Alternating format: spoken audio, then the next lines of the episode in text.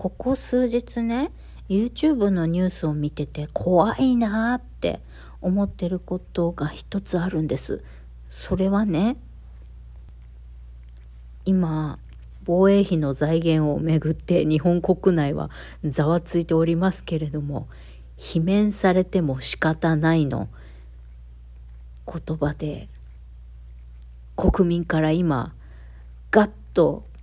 好感度を上げている高市大臣、高市早苗大臣ね。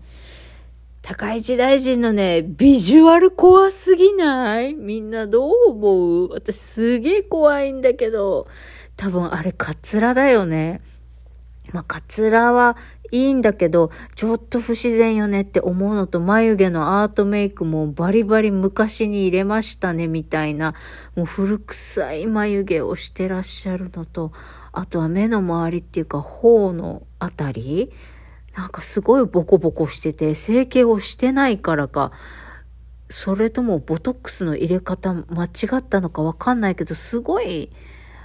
目元から頬にかけてのボコボコ感が、肌のね、ボコボコ感が怖いのと、あともう全体的、顔ね、全体的に見たときになんか、なんて言うんだろうな、カッパ感カッパ感を感じるんだよな。なんだろうな。口元とのバランスなんですかね。なんだかね、もう全部怖えと思って、あと記者会見の時の罷免されても仕方がありませんの、それもなんかニコニコ、ニコニコっていうか、なんか、普段からああいう喋り方なのか、まあ、ああやってにこやかに話すイメージがあんまりなかったので、高市議員がね、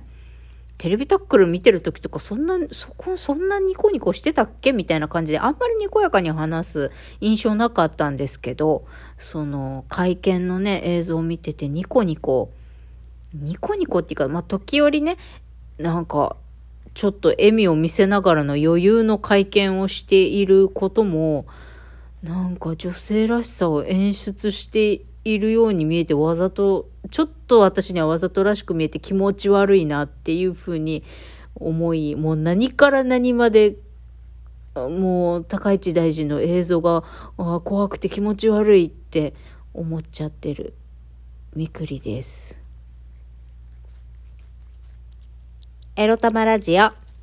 おはようございます。みくりです。この番組では借金持ち独女パラレルワーカーの私みくりが今日は猫とイチャラブしながらベッドに横たわりながら沖縄のいろいろいろいろを配信しております。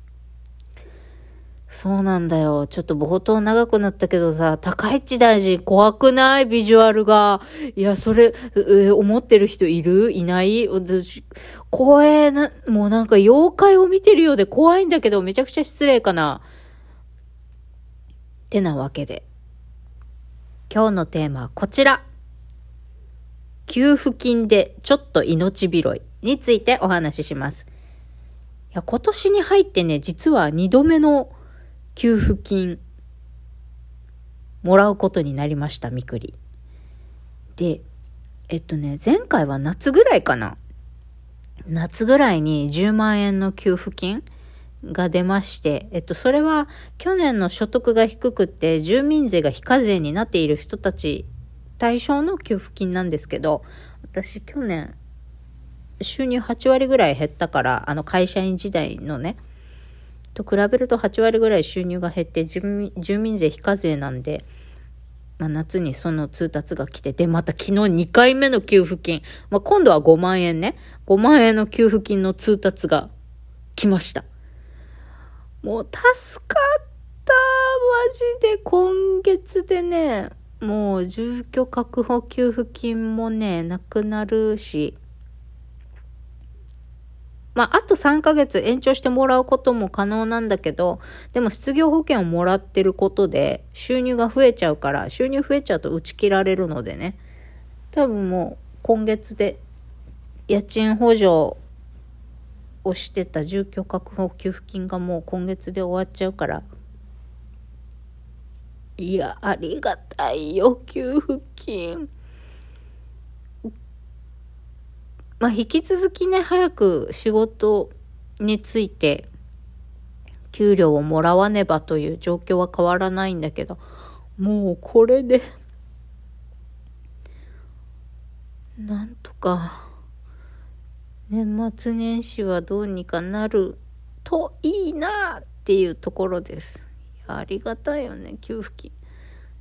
まあ、いつまでもこういうのを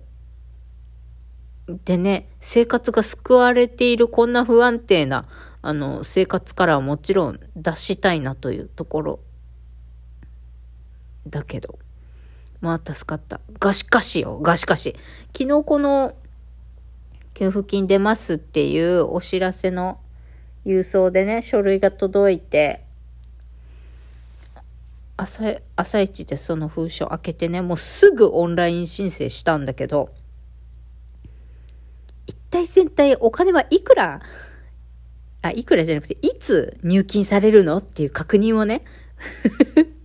もう、切羽詰まってるからね、こっちは。えー、フリーダイヤルのコールセンターにかけて聞きました。そしたら、4週間かかんだって。遅遅いよ。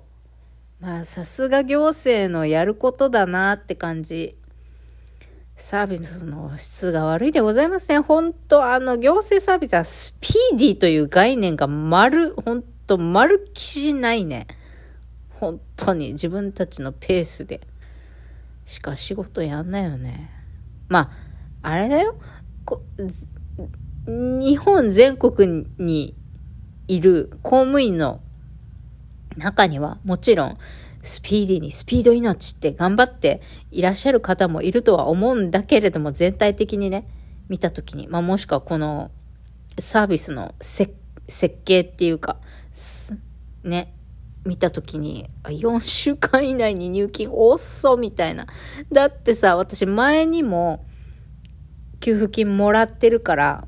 もらってて今回給付金もらうとなると、前回の同じ口座に入金でいい人はオンライン申請できますってことで、前にももらってるから口座情報もあるし、別に前回の給付金から引き続き貧乏っていうことは変わってないから、いちいちそんな細かく審査する必要もないのにさ、オンライン申請をした人間ですら口座情報もあって引き続き貧乏ということが分かっているからこそ2回目の給付金がもらえている人間なのにそんな人間にも審査するんだ。4週間以内の入金？おっそみたいな。はあ、行政らしいね。もうほんとありがたいと思った瞬間ガクッと来たよね。え、そんなかかるんですか？って言ったら、まあ、審査がございますので、終わり次第順次入金という形になります、つって。まあもうこのコールセンターの人文句言ってもしょうがないからさ。がしかし、この、いつも思うんだけど、行政のさ、このサービスの質の悪さっていうのはさ、どこに文句を言い続けたら改善されるの？まずは役場？役場かな？まあ、これは私が住んでる自治体からの給付金だから役場に言えばいいのかな？もう本当にね、目に余るよ、公務員のし、あの、サービス、仕事の質の悪さというのは目に余るからさ、もうこれを改善してくれっていうにはさ、まあ、役場とか沖縄県とかさ、